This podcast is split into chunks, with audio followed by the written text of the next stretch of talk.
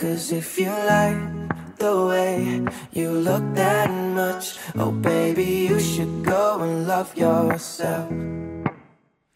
Come again and join us for I Don't Get It, the Pop Culture Get Off My Lawn cast. This is a podcast which features the open minded musings of two mid 40s curmudgeons who stare down the prospect of entertainment irrelevance. I'm your co host, Bill Scurry. You know my name. I'm the founder and proprietor of American Caesar Enterprises, who is a medieval barber specializing in pustules, boils, and toads. Oh, come on. Toads- You gotta go there. Toads living in your digestive tract. Uh, Oh, all- all Bill, the you know, that- the, the lying is one thing, but to make it disgusting right off the bat, we're good. Half our listeners are just, just, just tuned out. and I am joined as always by my co host. He does not accept criticism, this guy. Sorry, folks. Uh, my name is Noah Tarnow. I'm the founder, senior quizmaster of The Big Quiz Thing, the trivia game show spectacular. Noah, No, like- no toads involved. No toads necessary. Do you have? Does the big quiz thing have a, uh white pole out front that you wrap uh, bloody bandages around, perchance? Uh, no, and that's an interesting little trivia factoid. That's where the barber's pole comes from. Mm-hmm. Back when the barber was also a surgeon, it was it's meant to to signify the bloody. That's right, the bloody bandages. Very good, sir. I don't understand how you know barber by its very Latin root. I no Germanic root. I can't remember. It means hair or beard. I think in particular, for instance. yes, bar barb I know is is beard in uh, in um, French. Like the uh, what was the it was the German uh, was it a German baron or lord was named Barbarossa, literally red beard, right?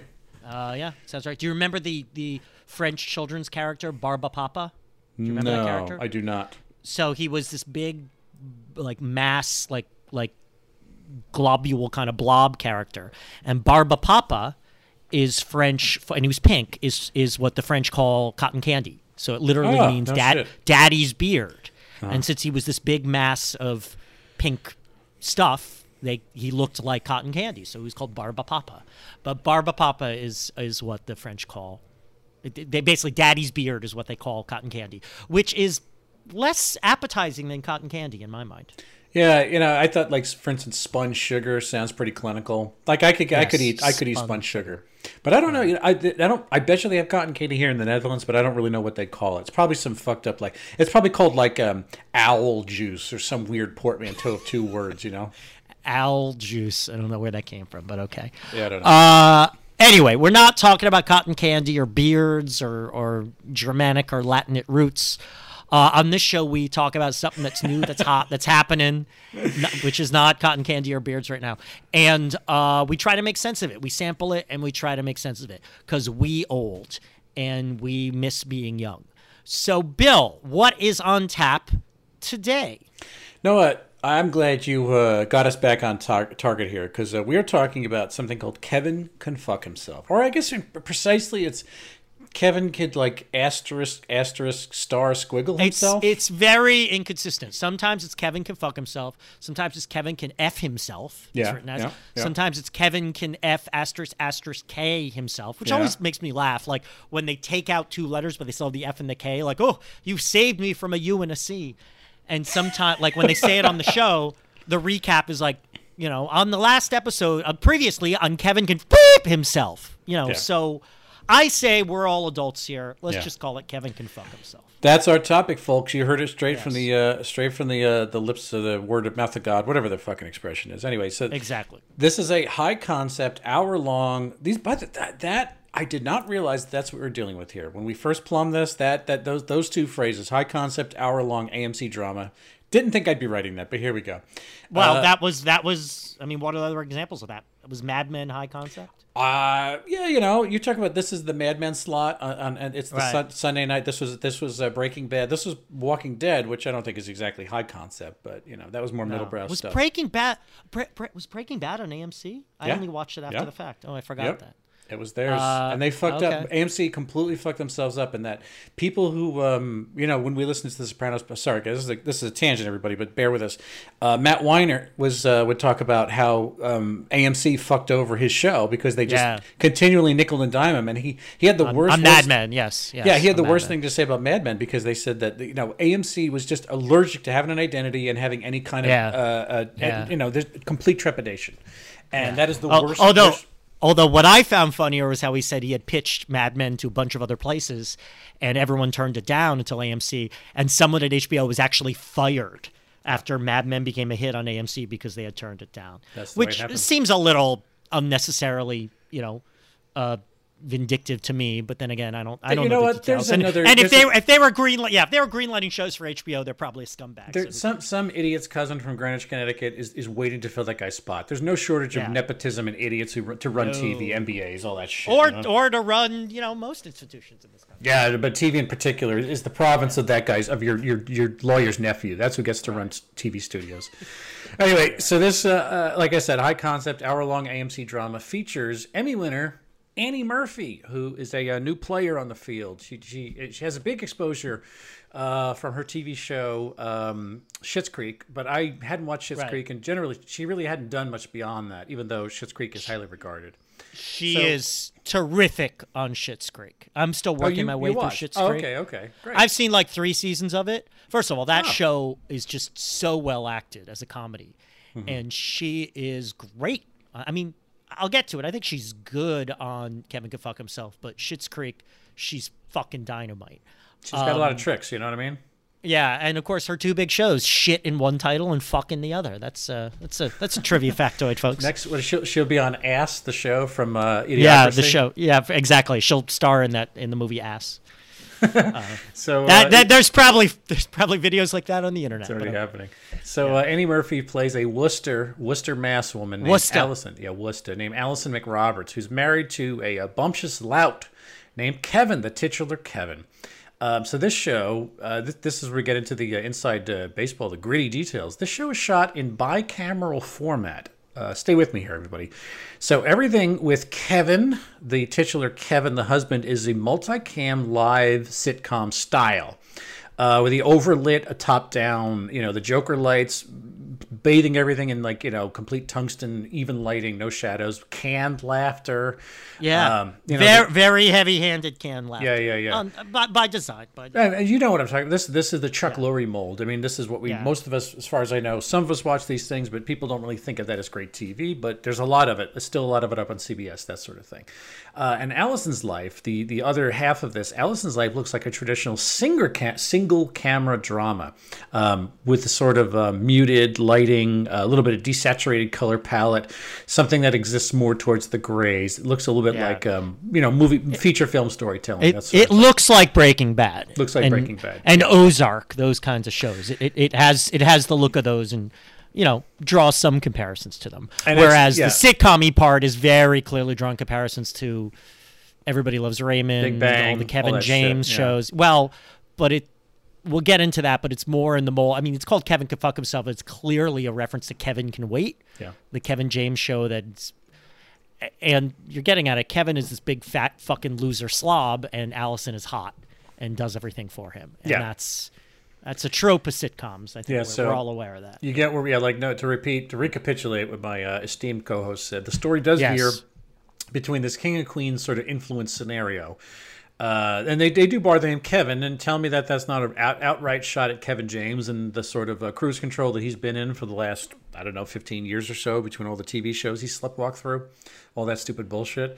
Um, so Kevin and Allison, the husband and wife, are lower lower middle class. Yeah, I'd say lower middle class. Uh, Well, he, he he's he he's a cable installer, and she works at a packy, Yeah. which is the you know the, the Massachusetts term for a package store, which is basically a liquor store. Mm-hmm. Yet somehow, because it's a TV show, they have a not lovely suburban house, but a comfortable suburban house, which Yeah. is just uh, getting to be impossible in this culture. That's true. Especially when you when you have one member of the couple who clearly could barely feed himself if left to his own devices. Yes, yeah. So um, they're they're this Worcester couple with the financial straits. She's a lot hotter than he is. Um, he acts like an entitled man child.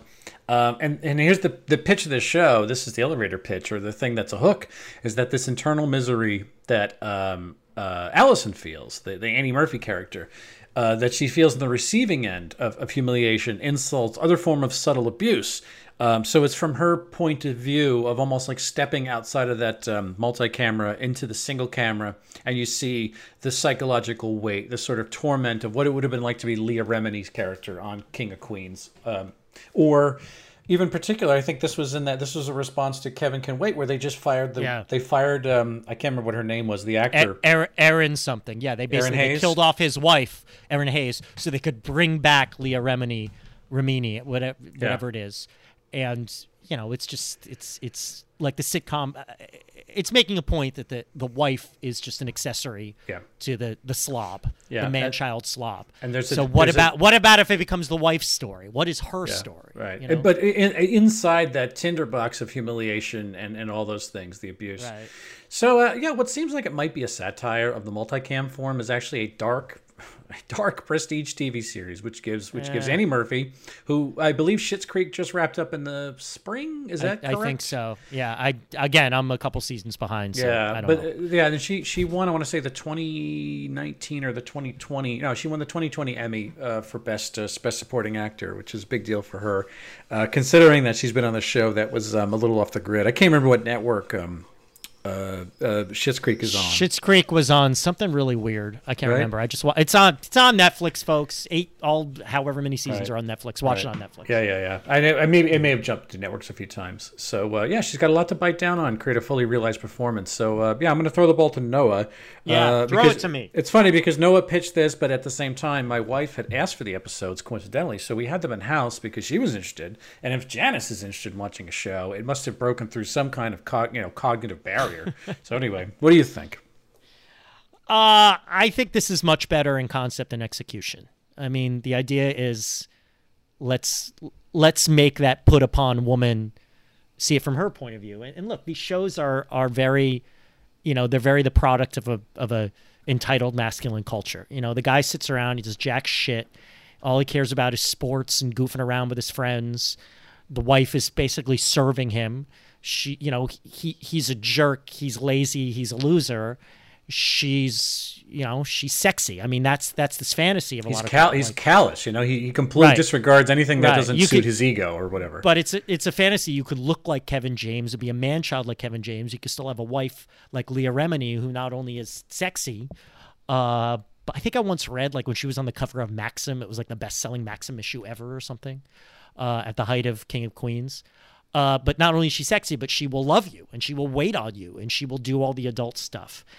And this kind of pushes it to the extreme, but then you step outside of it and you see from Allison's point of view. And it does get dark. I mean, not to give too many spoilers, but she's really looking to break away and in ways that are not, you know, would not fit in with a happy go lucky sitcom. And Kevin is, he's an extreme of these characters. I mean, he is completely useless.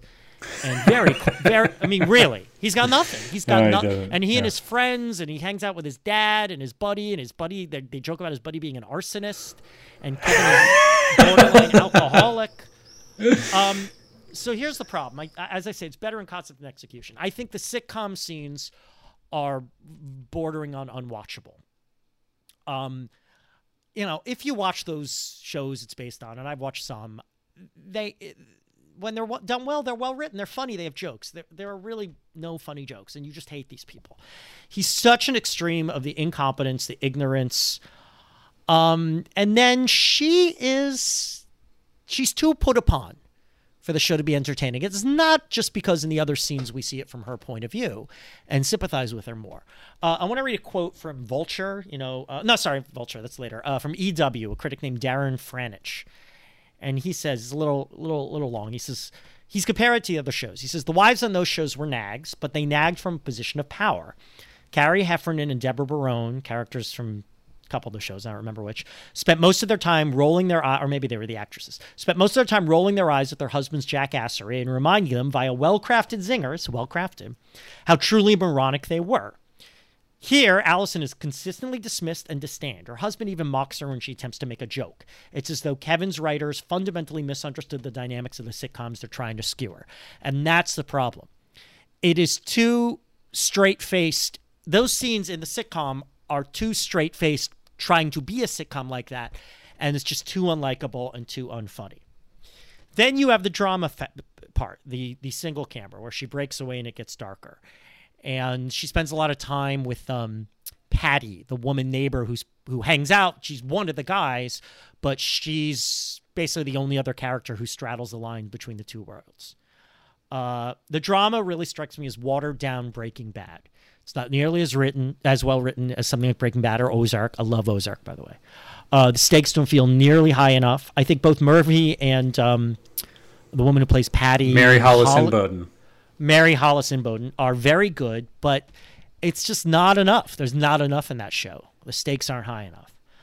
Um, I think this might have been better as a short film or an episode of Black Mirror. I just think in the ex- I've watched. Oh, that's interesting. I didn't think about yeah, that. and and it's just it's not. It's we're watching a shitty sitcom and an underwhelming drama. Uh, another comparison is, you know what I thought of? Have you ever seen from a few years ago the SNL series of ads for Totino's pizza rolls? yeah, where they just escalate into weirdness. Yeah. Well, there's one that does, the one with Larry David, but the other two, uh, it's Vanessa Bayer, Bayer, who's a regular, and then has since been on um, What We Do in the Shadows. And basically, it's an ad for Totino's Pizza Rolls, and all these guys are watching a, a football game, and she's like, "When my," she keeps saying, "I want to satisfy my hungry guys, so I give them Totino's Pizza Rolls." And the joke is like, when she's back in the kitchen, she has no personality. You know, there's one where it's like the Totino's Pizza Roll activity pack. So while I wait for them to ask for more pizza rolls, I get to do a word search. I get to spin a top. That's basically she's she, is, she has the mind of a three year old. Uh, and then the other one that's really funny is um, a guy comes in with his sister, who's played by Kristen Stewart, and she basically seduces Vanessa Bayer's character. So the guys are watching the game. Hey, give us more pizza rolls, and they're back in the kitchen having like a French lesbian romance. Yeah. And it's like it says in French, "You are my Totino."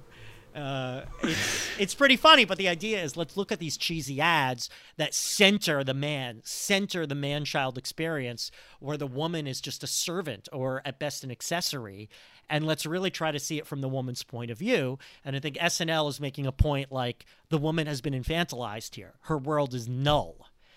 And I think that works really well in the small doses. I think they got it. And, and look, the show has a it has a direction. I'm going to keep watching because I want to see where it goes. I feel like it's trying to get darker. Again, it's only been four episodes, but it's got to get there because at the moment I'm watching a very unsatisfying sitcom and watching a Breaking Bad style drama that just it's got to give me a little more. It's got to give me a little more juice. So, you know, also this idea of the meta thing, I like that, but WandaVision did that a lot better because WandaVision had was a lot deeper and had a lot more going on and a lot more to chew on. Uh, I mean, this is this is much more simple, uh, and they could make that a strength, but they're not quite doing it. So, I don't know. I'm gonna stick with it because I'm intrigued, but it, it's got to give me something, or it's gonna fail. Imagine a, a TV a year rather within two TV seasons, if there isn't even is such a thing as a TV season, where where two of these deconstructions of the sitcom format take place. I mean, not that two um, episode, not that two concepts eating off the same sort of tray haven't happened before. It, it, in fact, that TV's kind of built on that coincidence. But these are two high concept shows being given a lot of money and you know a fire hose of attention by two big networks trying to make these things succeed. And that that in itself is its own weird kind of um, yeah, its own kind of weird little miracle, especially in 2021. Um, you know, I, I, uh, it's funny. I, I, I vibe with a lot of the things that you say. Um, I, I think there's a ton of craft here. Um, I, I can get down with a strange idea like this. Although I don't, I wonder what kind of gas this has beyond a, a one season, for instance. I mean, Right, only four right. episodes have been out as of July three on on on Sunday, July fourth. I Yeah, think, and and uh, I think this is eight episodes it's eight episodes in the season, and obviously, if it's a hit, they'll find a way to do a second season. But Yeah, well, I as- bet the jury's still out on that now. That could be true. I mean, I, I Yeah. think that it's buzzy, and then you know, right now AMC needs buzz more than anything else. But it's not going to be, you know, skew The Walking Dead or give give a car ride to The Walking, whatever the spin-off series they have on this on the show. right now. Single Jewish singles weekend of The Walking Dead. Cater cater The Walking Dead, you know, uh, Yeah, that kind cater of The thing. Walking Dead. Right? Yeah, Yes, yes. decorate The Walking Dead. Uh, but but um, th- this is actually it was grueling to watch. I have to admit, in some ways, it did its job too well, and I think it's it's it's to your point about the sitcom is not the sitcom is a straightforward sitcom, but it is just a fire hose of shit pointed at uh, Allison, the wife character, where it is. And you know, I kept having this this bated breath. I was I was sucking in my my air, thinking, you know what? The problem is we're going to switch to the other milieu, uh, and it's going to be dealing with the fallout for this. Like, it doesn't get better from this; it just gets worse. I'm not saying the quality of the show. I'm saying the torment, the trauma. Well, but that's what I'm hoping. I'm hoping it does, so that we get some real drama here. I mean, I don't want to spoiler alert here, but they're they're teasing something. They're teasing turning up the drama. Yeah, yeah, to yeah, a, yeah, to right, a more right. difficult level. But even though it's a four episodes, it feels like it's taking forever to get there, and the ride along the way is just not dramatic enough. Well, it's definitely uh, grains of sand in the hourglass for sure. It's it's you're watching a real minute day to day. You know, woman goes into a makeup store and she gets embarrassed. She gets uh, humiliated by the clerks because they Right. she's got some powdered sugar on her mouth from where she ate Yes. some donut holes, and they make her feel like a fucking idiot. You know, and you, you add that to the indignity she just suffered inside the sitcom conceit. And then you add that to some other, you know, plot twist, the, the fact that she works at this job and, and other pointedly, you know, creator Valerie Armstrong, who who made this, I think she had this idea floating in her head after the 2016 election. You know, th- this is so suffused in um, you know the the wounding of the female ego, whatever that's considered in America. There's there's this you know this this anti-feminist thing, and you know that the show is from that point of view of like striking out from the heart, trying to like cut down and and, and you know act angrily, and swipe and scratch and bite at, at this real sense of resistance and and and you know trauma, and um, you know knowing full well that some of the worst some of the worst things that are done to this character are done by other women which obviously you know if you ask a woman they'll tell you sometimes it's true that, that you know what Well, men- right men, but it's men- but it's women. It's women. I think the argument is women being manipulated by the patriarchy. I yes mean, yes oh, yes, I- yes, it's yes. funny. Every time I think of that, I think of you know, bringing in The Walking Dead. Every credible zombie story says people are just much a threat from other people in the zombie apocalypse as the zombies. I mean, walk. I don't know how much you know The Walking Dead, but they, they hit that point pretty hard. all know? the time yeah that was in fact Yeah. it's kind of it's kind of tedious on the walking dead because that's pretty much the log line of the show is it doesn't Right. matter the zombies anymore it matters the yeah, guy the walk The Walking Dead are the people. yeah the Yeah, walking dead that's the people. joke. They're not the zombies; they're the people. But usually, you know, there aren't too many shows that actually do show uh, the the um, that insidious. Uh, that insidious danger that, that women say they get from each other. You know, they say whatever men could do, women do 10 times worse quietly that men don't pick up. It's invisible to them uh, because it happens behind the scenes. And yes, it is. Whatever you say, cir- uh, serving the patriarchy. I think you're perfectly right about that. Um, but what I was looking for was, um, you know, we watched a lot of shows like Breaking Bad. We watched a lot of shows that stack this shit up on their characters, and, and I thought there was plenty for Allison to have. I mean, you may be looking for a stakes increase, but I'm I'm perfectly fine with these small indignities stacking up. It still seems like a lot of torment. It's hard to watch.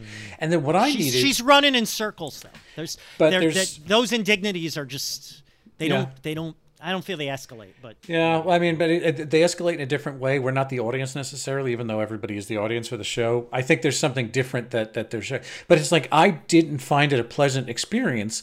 In, in a different way, you know, I could watch shows about killers and murderers and drug guys who make blue crystal meth and you know who do terrible things.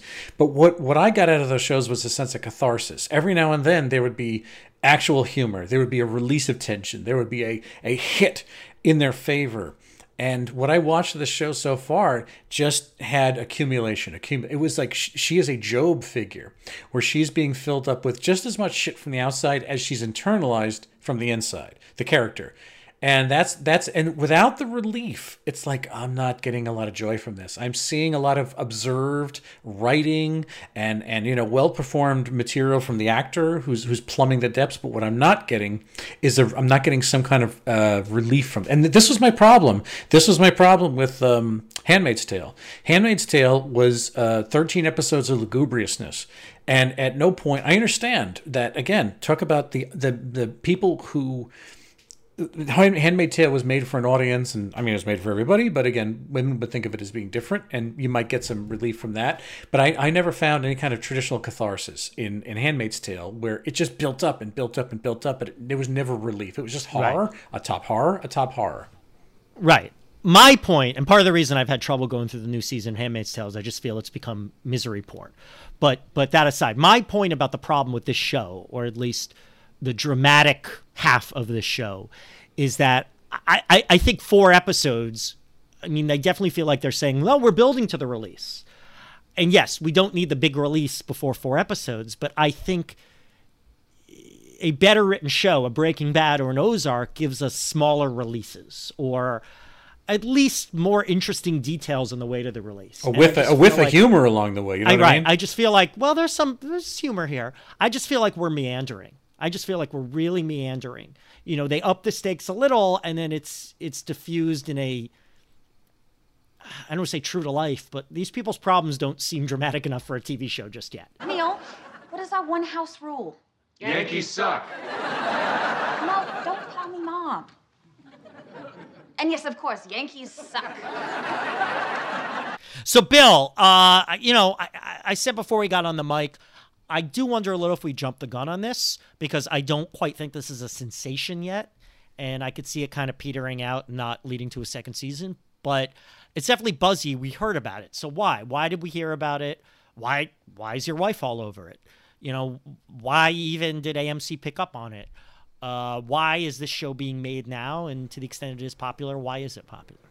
Well, Murphy is on a roll. Uh, Again, she she's a talk about a buzzy person. It's funny she showed up here and not like on Loki or something. I feel like that would have been the next step for her is to get to some kind of like Mandalorian type. That, that's that's the catbird seat these actors want to get into.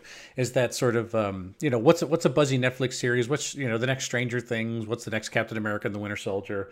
But she got this, and I, this is more to the idea she wanted to stay in that um, dramatic space or stay in the cable TV space. So anyway, yeah, Annie Murphy's on a roll. She's really good. You know, Annie Murphy has a face that is built for any number of things. She's a great physical actor. She is very pleasing to look at. Um, yeah. You know, Uh, by the way, that's another criticism I have. She kind of frumps herself up to be the the Worcester wife. Yes. By the way, I don't think their Boston area accents are that good. You know, going to Dunkin to get a Krella, uh, but uh, working at the Packy. But she she still looks a little too glamorous. You know, her hair looks nice, and like compared to Jamie Jamie Denbo, who plays I guess her aunt and her coworker at the Yeah. Packy. Yeah. she's great. She looks completely dumpy.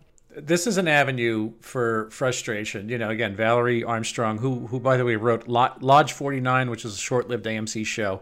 So at least they're forced, they're nurturing talent for a change. They're actually making sure people come back with material. Um, you know, this this is a, say frustration of the sitcom form. It's it's it's um, you know the maddening trend that Noah was talking about up front to team a mediocre white, uh, no white. That's me speaking Freudian. A mediocre male character with much more attractive class of actress to play their wife slash mothers. Again, based on what you said, Noah, the the sort of scold or the nag, the enabler.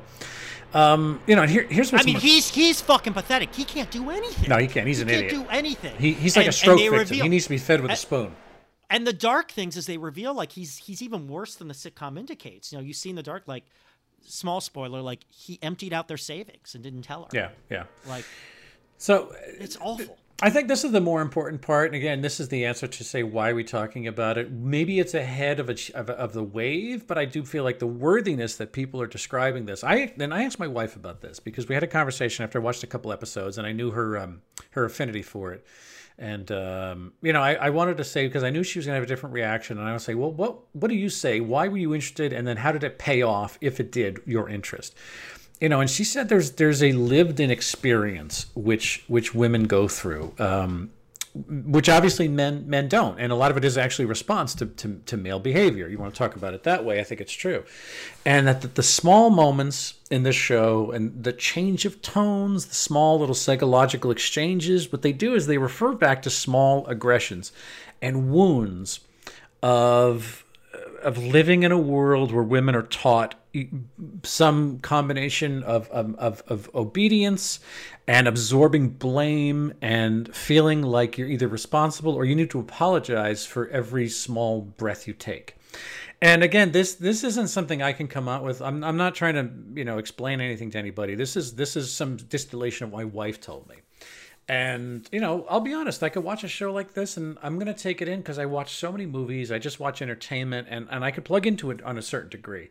To get to feeling the little bits and pieces of it is, is a different thing altogether. And some of it depends on my ability to plug into what they're saying rather than just have it wash over me as data, as behavior. And that's part of the experience that I don't think I could really plug into. Once it's explained to me, I can see it better, but I couldn't get that because I think it's a little bit like um, infrared or, or ultraviolet. You know, it's it's like a wavelength of light that I don't really see. but once it's pointed out to me, I certainly Hmm. believe that. I believe that it's there, and I do believe that this is why this show in Hmm. particular is popular, and why it was made. You know? But that that's a long pro. I mean, I think that Yeah, no, you're getting right. at something very general. The long process of life, and and something we do on this show a lot is, you know, I I believe it even though I don't feel it. I mean, this is this is a a struggle of uh, politics now. One side is open to things that don't directly impact their lives, and the other side only cares about what directly impacts their lives. And if no one in my family has died of COVID, COVID's a hoax. Sorry, we're getting political.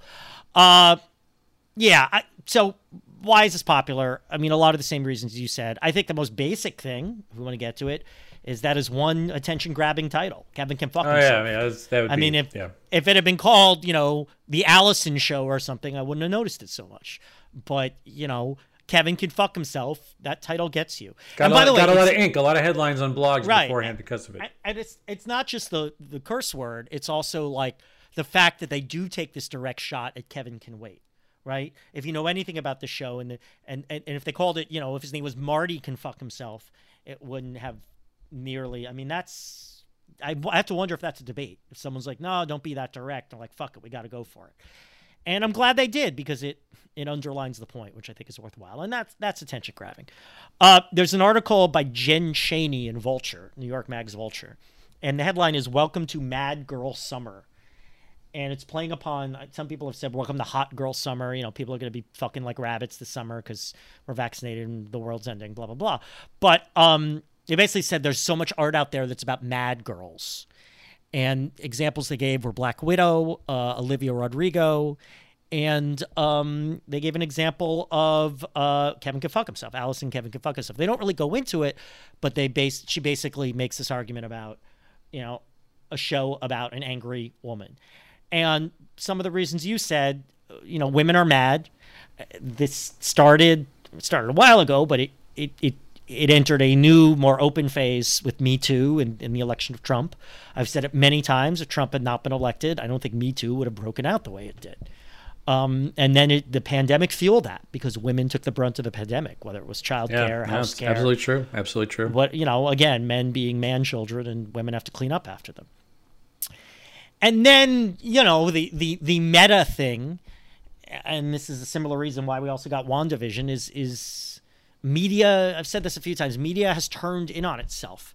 The, the the suffusion of media, the fact that there's every show, every type of show, and you can access anything at any time for any reason. Uh, I think that means that media has had to eat itself. So we've been in a process, certainly in the 21st century, and it keeps accelerating, of meta. Allison, there's my girl. How are ya? Hey, Dee. I'm I'm good. How are you? Ah, yeah, better than your Uncle Chuck with his back. They call it a slip disc. More like a trip down three flights of stairs. But what can you do, right? Physical therapy?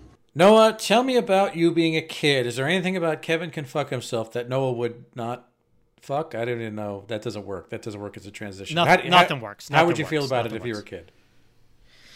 Uh, well, let's let's first say if I had watched this when I was a teen, right? I think I would not have liked it because, y- you know, like I say that both the sitcom and the drama aren't giving me enough, and then the interesting conceit, the thing that say I'm very intrigued, which is going to keep me watching.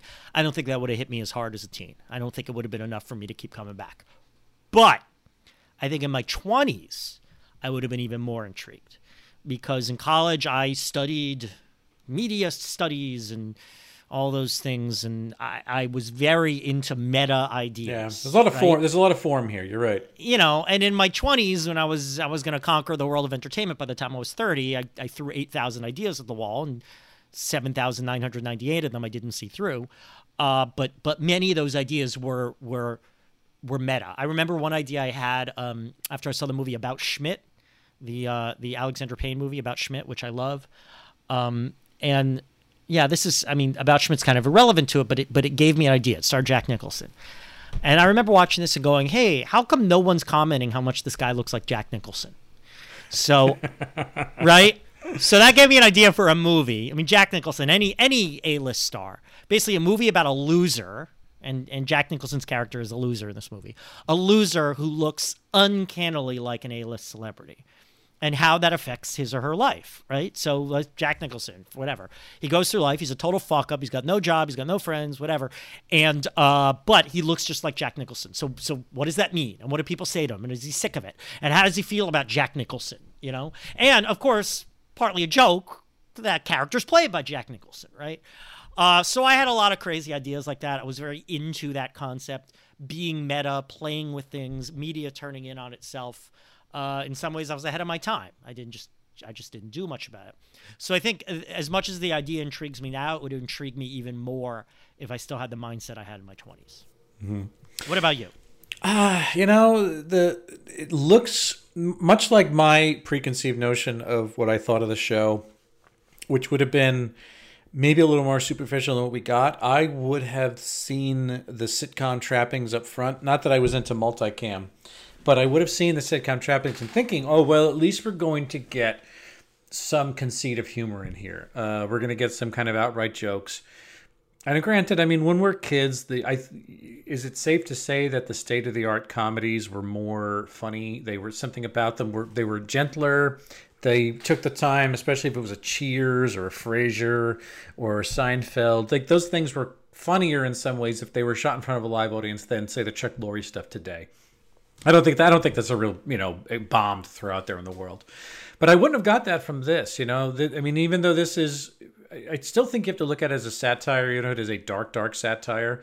Um, that that kind of satire would have been a slog for me to get through as a kid because you know, uh, I mean, Allison's journey, as as essayed by Annie Murphy, it's a real downer. You know, with with again little catharsis. Yeah. And I know that uh, humor really sold me on this stuff. Not that I needed humor to get me through anything, but it certainly would have been um, a sugar, you know, a sugar coated pill to, to help me take some medicine along the way. And since this show doesn't really have that, um, I think the, the the downer stuff would have been so it would have been so heavily thematic. Maybe even in my twenties, uh, I might not have. Certainly, when I'm thinking of the stuff I watched as a kid, probably not. It would have looked more like the adult shows. You know, I didn't watch Hill Street Blues. I didn't watch uh, what the hell else am I thinking of? Um, I don't know. Knots Landing. Those are two different shows. Those are wow. Okay, so we need to get a credit report and fill out an application. And you paid off that student loan a while back, right? Why would I pay it back if you never went to college? Because you still used it. Yeah, to invest in Neil's Hooters for Butts business. So, Bill, uh, is there any scenario in which the rise of Kevin can himself I should we should actually queue up an actual beep. Kevin can beep himself. Uh, is there any scenario in which the rise of the aforementioned program is a sign of the apocalypse? Uh, I, I don't think so. This this is another high concept show. I mean, I think it is exactly a high concept show, um, which is only possible. this is this is wait again. I'm not saying it's apocalypse at all, but this is where I have this note, particular note written down. Um, it's only possible because TV and streaming have shaken out the the you know the bag enough that all the other easy stuff has fallen out of it decades ago, right? and, and you know like what this means is you go through a lot of the first pass, first blush shit. You know, you, you say, hey, what if there was a, you know what if there was a guy in uh, 1960s? Uh, you know, what if he was drunk and, and and had a false identity? And you know, you go through a lot of this stuff once you start showing non-formatic TV um, in in a new environment where you can get away with risk taking and have all these different actors, non traditional actors from other backgrounds to come in and be, you know, Annie Annie Murphy would not have had these. She would have been in a much different position professionally if this came out. I would say 15, 10, 15 years ago. But now she can be a lead right. on a show like this and have uh, you know have an Emmy already under her belt by the time she gets this. So you know, TV. Um, is allowing I say TV streaming. You guys know it's a what do they call it? A metonym or something? I say TV. TV means anything shown. That's no, not... this is still TV. I think they've officially declared this TV. I still remember, by the way, years ago at a public big quiz thing event, asking what television program, blah blah blah, and the answer was Orange Is the New Black, and some maniac yelled at me because it's not a television program, right. and it is. It is. That's what I'm saying. I'm using, I'm all these TV, things have been officially classified. I'm yes. using TV as a metonym for the, for this small thing. Anyway, yeah, this is. Um, you know, you're, you're talking about a greater breadth of voices are allowed to design shows now, as wouldn't have been before. Um, you know, whether it is like a Jenji Kohan who started this, you know, some of this uh, uh, micro revolution in TV because she she did kick out Orange is the New Black, and she came out of um, Weeds with that. And you know that was a real sea change, but also you know is, is, I don't know if the apocalypse or the corollary to the apocalypse is that women are still a fraction of the, the you know fraction of the amount of creators and showrunners. There are many more of them working in TV, um, you know, but of course, every single failure of a show run by um, either female creators, executive producers, or showrunners stings more because that is a larger percentage of the aggregate mass that fails. Yeah. And I think you know people can always they still use this arithmetic that. Oh, you know, people don't want it because it's uh, because it's a woman showrunner, it's a woman thing, and it's like, well, no, there's fucking one of it. So if it fails, you could just, you know, glom all this blame onto it. That's not fair. That's what they do. Oh, the woman show failed, therefore nobody likes women Yeah, shows. exactly, it's, exactly, It's yeah. reinforcing your your prejudices. Yeah. Uh, by the way, speaking of producers, two of the producers on the show are Rashida Jones. Yes, who's yeah. you know an actress, and man, out here in San Francisco, she's all over billboards. She does ads for some glasses company, and then Will McCormack. You know who Will McCormack is? no. Will McCormack, Mr. Sopranos fan, played uh, Dr. Melfi's son on The Sopranos. Ah, no shit. Yeah, he's one of. I I think he and Rashida Jones are like a couple or something like that. Or I mean, producing partners, something. Like Mm-hmm. Either that. way. Yeah, either way. I just I knew the name, and yeah, he's he's Jason LaPenna. On uh, speaking of Peter Bogdanovich, Yes, um, it's true. so no, she's not. Oh my God, she's with Rashida Jones was with Ezra Koenig. Fucking a, the guy from Vampire Weekend who went to my summer camp. Yeah, great. Anyway, so Something, what- is something it- else is to be something else to be jealous of. Is this a side of the Anyway, apocalypse or what? Uh, no. Here is the only scenario I could think of which it's of the apocalypse. And man, I wish I could think of an example. A household example. Actually, I'll get to my thing, the big quiz thing. My initial, if you remember, idea for the big quiz thing was to do a live quiz show with like comedians between the rounds. And I think we tried that twice and it just did not work. And I said, fuck it, I'm just going to do a quiz show. And I'm glad I did. And I wish I could think of other examples, but often when there's a hybrid thing, when there's two somewhat different things bolted together, after a little while, someone realizes one aspect's working, the other aspect isn't. So they dump the aspect that isn't. There's a there's an adage in business: focus on what works. So if, you know, I was sitting there going, the comedians aren't working, the quiz show is working. Fuck it, just the quiz show, right? So I'm afraid they will get to the end of the season, they will realize uh, the the the drama's not working, but the sitcom's good. So we will just get Kevin can fuck himself. The whole thing will be the multi-camera thing. The whole thing will be looking at Kevin's stupid fucking face and his loser friends acting like idiots. And yeah, maybe there'll be more focus on Annie from her point of view, but we'll just be left with a piece of shit sitcom. And I think that would be incredibly sad because it would mean this high concept thing got turned into one of the worst things that TV has to offer. I mean, even if they dump the sitcom thing and it's just about Annie in the in the watered down Breaking Bad, then we'll just have a bad drama. So that the intrigue, I'm afraid the intriguing element will be will be wiped away in favor of a mediocre show or a loathsomely bad show. I don't think that's likely. I think it's more likely they just give up on the show entirely. But if that happens, I think that's a sign that creativity has no chance in our world today, and that will be pretty pretty horrifying. You know how many people come into my salon? Every week, thinking a perm will solve all their problems.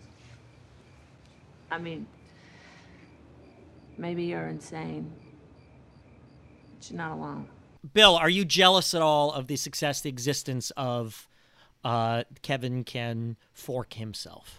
Kevin can fjord fjord himself. Um, no, I, I, I, no. This is kind of an NA. There's, there's really nothing here that's going to make me jealous. But I, um, you know, I will say that, uh, you know, I, I wondered what the, what the hubbub, what the chatter, what the scuttlebutt, Noah, the water cooler talk was on Schitt's Creek for a while, and uh, I missed out on that. I wasn't going to watch it, but I still have to, I still have to admit to being uh, a little bit of FOMO about Schitt's Creek, especially Annie Murphy, because you know I'd seen. I look, I love Eugene Levy. I, everybody does. There's not anybody who doesn't love Eugene Levy, and I love um, Catherine O'Hara. They're incredible actors. I think they're just abs- absolutely, you know, some of the founding comedians of our modern moment. They've been together since the mid mid seventies. They've done everything. They've worked together. They worked apart. They've never been bad at anything they've done. They've made bad projects good. They've made good projects great.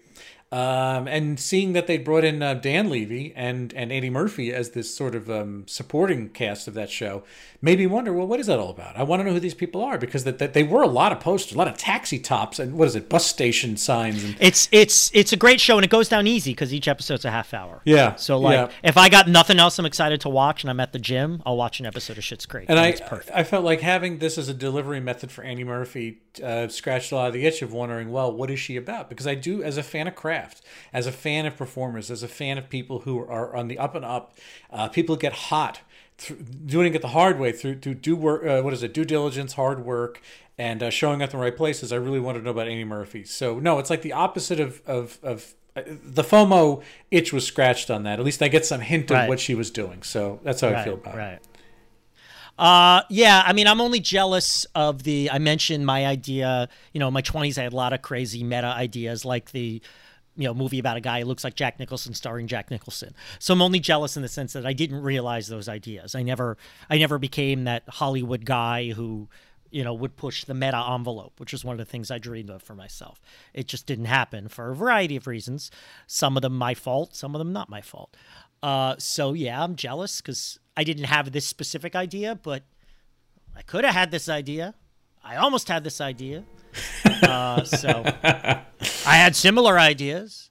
You know, put me in a writer's room with TV executives, I might have come up with this idea. So uh, yeah, that's it's a little bit of jealousy, but but but negligible amounts. No, what about the Talosian scale, which is named after, of course, scale. that's named after those big um, aliens from Star Trek from the from the cage that were able to project um, Okay, uh, images into I- your I- minds.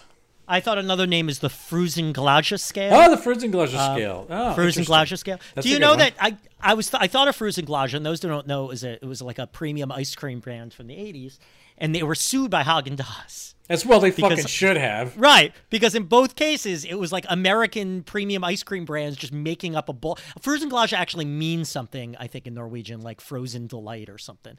Uh, but Häagen-Dazs means zero, and they made up those. Häagen-Dazs was made in Queens by just some dude. in Queens. Okay, Yeah, yeah, yeah. But like the idea, like, hey, we'll sell fancy ice cream and and it'll be fake Scandinavian. Fucking twerps. apparently God damn it. Scan- yes, yeah. Scandinavians are famous for their ice cream. Anyway, the frozen Frusen Glädjé scale. All right, so here's where I put this, right? Uh, based on our past topics. Uh, we, we mentioned WandaVision. WandaVision, I think, has to be the gold standard for the metatextual television program, right? Sure, yeah. For the moment, yeah. Uh, but but way more ambitious, way more thorny, and I would at least so far way more successful. So take WandaVision, right? Then let's take another show that you know played with genre. What we do in the shadows, right? Which I think I referenced earlier. Yeah, yeah. So what we do in the shadows, I thought was very good, but WandaVision was better. So the difference between WandaVision and what we do in the shadows, subtract that same amount from what we do in the shadows. So right. so Like, they're it's all like a above. it's like a factorial, like a parenthetical. I, I guess there's some, uh, you know, math fans. Let us know the better way to describe this. But they're all above the zero scale. They're all above the zero Yes. level. Yes. Uh, so so essentially, WandaVision's pretty high up. What we do in the shadows is exactly, exactly to the proton, to the neutron, to the lepton, exactly midway between WandaVision and and uh, Kevin can fuck himself. Right, so- so that's where it is. That's where. So it is. you have you you will grant yourself a plus or minus of one gluon. One gluon, yeah. Right. Gluon. I haven't heard that word in a while. Yeah. Okay.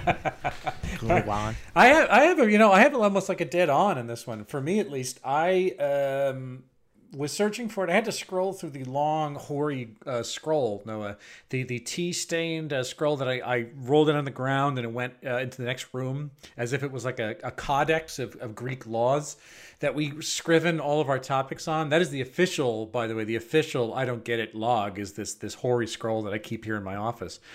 So I went down the list to something more more recent. I thought this reminded me a lot of Fetch the Bolt Cutters. Uh, and that's the Okay. the uh, uh, Fiona Apple album that came out after New Year's last. I can't remember last. It was very early in the pandemic. Yeah. It was made right before the pandemic, but it came out like basically the beginning of the pandemic, and we about- saw about it, it, it ended up being pandemic relevant. Yeah. It was about a year. I remember it was a year warm ago. when it came out. It was were- March. It was yeah. March. It was March. Okay. Yeah. So you know, uh, Fetch the Bolt Cutters was uh, you know high concept. It was laden. This is really the, the operating uh, uh, assumption here. It's based. It's it's a it's laden with a ton of specific information. Um, from the from a, a, a female or a female identifying experience, and again, having my wife to elaborate on these things was, was really helpful, I think, and that she could tell me something I can't see, you know. And again, my eyes, much like a dog's ears, are not designed to pick up a whole, you know, there's things that happen in the world that are either beyond our sight and or, or, or beyond our hearing. And I think that there's, I could watch this show and get it from uh, a lot of entertainment from it on very superficial levels. Um, but I mean, there there is a depth or at least a texture to the um, unrelenting tide of personal sludge. Uh, that that you know that that Armstrong, the the, the the executive producer, was putting out there, or the writers, and that the actors are drawing into that Annie Murphy is is finding in this thing. I you know I can't get the catharsis from it, but I can see my wife can get the catharsis from it. People again, I think what we will wind up seeing in the weeks to come as this thing chugs on to eight episodes is you will see specifically what in particular the, the people are getting from this show and how it speaks to them. You know, who knows what future seasons or or you know a future conception of the show will be like. But um, I, I do I do feel like knowing full well when we talked about Fiona Apple, I said I'm going to listen to this and I listened to the whole thing and I'm going to pay attention to the notes. I'm going to pay attention to the words she says. And I got what she was saying on a literal level, but there's something else about whatever she meant behind the scenes that I wasn't going to be able to dig into. So it reminded me a lot of that Fetch the Bolt Cutters in this case. All right. Interesting. So you're not going to continue watching this? Is that your Uh, conclusion? yeah, I think I think it, right. it is difficult to do that right now, just because there is um, not that I don't have the time, but I just found it to be it was a hard watch, and I just it was it was uh, it earned it earned what I watched so far, but it wasn't like a joyous, propulsive thing to get me into seeing the next one. You know? what I mean? yeah, I'm just I'm really want to see where it goes. I Yeah. really and and I'm prepared to be disappointed. It's only four more episodes. So many things. So- So many things disappoint. I mean, what, what also do you, what do you my my my work is slow this this month so you know i want things to watch by the way one more episode of lupin you gotta watch we haven't done lupin as a topic i don't think it's big enough but on netflix that's a good fucking show you Oh. want you want a good drama with a lot of twists and turns Yeah, I mean, you uh. Omar Sy just got a, a write up in the New Yorker last week. that so- guy's fucking great He's good. great actor. He's good. He's good. Well, no, actor. I'm going to tell you what I'm going to do now. Uh, me being Bill Scurry, Yes. I'm going to bring it home. do that please That's how it's gonna that's work. a it's a bill scurry thing to do It isn't is. it People people know me by my pocket squares and the you're known as I bring it home. the right the, the the pocket square bring it home guy so I don't even know so that's that's what they called you how that I, you know I got to now I got to print new business cards. Thanks, fucking great. That's all I need in my life. I need this shit. Anyway, so you guys want to find past episodes of this show and past pocket squares on uh, Spotify, Apple Podcasts, SoundCloud, Google Play, and Stitcher. Tweet to us at No One Bill Show at No One Bill Show. Write to us, No One Bill Don't Get It at gmail.com. Give us a review on aggregators. That's how people find podcasts. Uh, I am on Twitter at William Scurry, and uh, I mean, come on, guys. I'm just I'm out there. I'm charming. I'm clever. I just I never stop. I'm always making lists. I'm doing all these weird things. I'm having fun. And Noah Tarnow will tell you a little about what he's doing now. Yeah, I'm all about the Big Quiz Thing, bigquizthing.com, the finest in corporate and private trivia events. We are back to in-person events. Still doing virtual, so whatever whatever floats your trivia boat, we can provide. In fact, uh, we have a rare public event, still virtual, doing a fundraiser for City Harvest, one of New York City's premier uh, food charities for the less fortunate. Uh, hosted by me, food and drink themed trivia spectacular. We got some great things on tap. Um, a friend of the show and sometime Big Quiz and contributing writer, Kevin Marr. He and I have been collaborating on this event, so really excellent uh, content on tap with some excellent prizes as well. So learn more at bigquizthing.com, buy tickets. That's happening July 15th. Uh, Thursday, July 15th at 8 p.m. Eastern, 5 p.m. Pacific. You can figure out the other times if you're one of those other people. Uh, BigQuizThing.com, learn about that. Learn about hiring us for your special private corporate trivia event.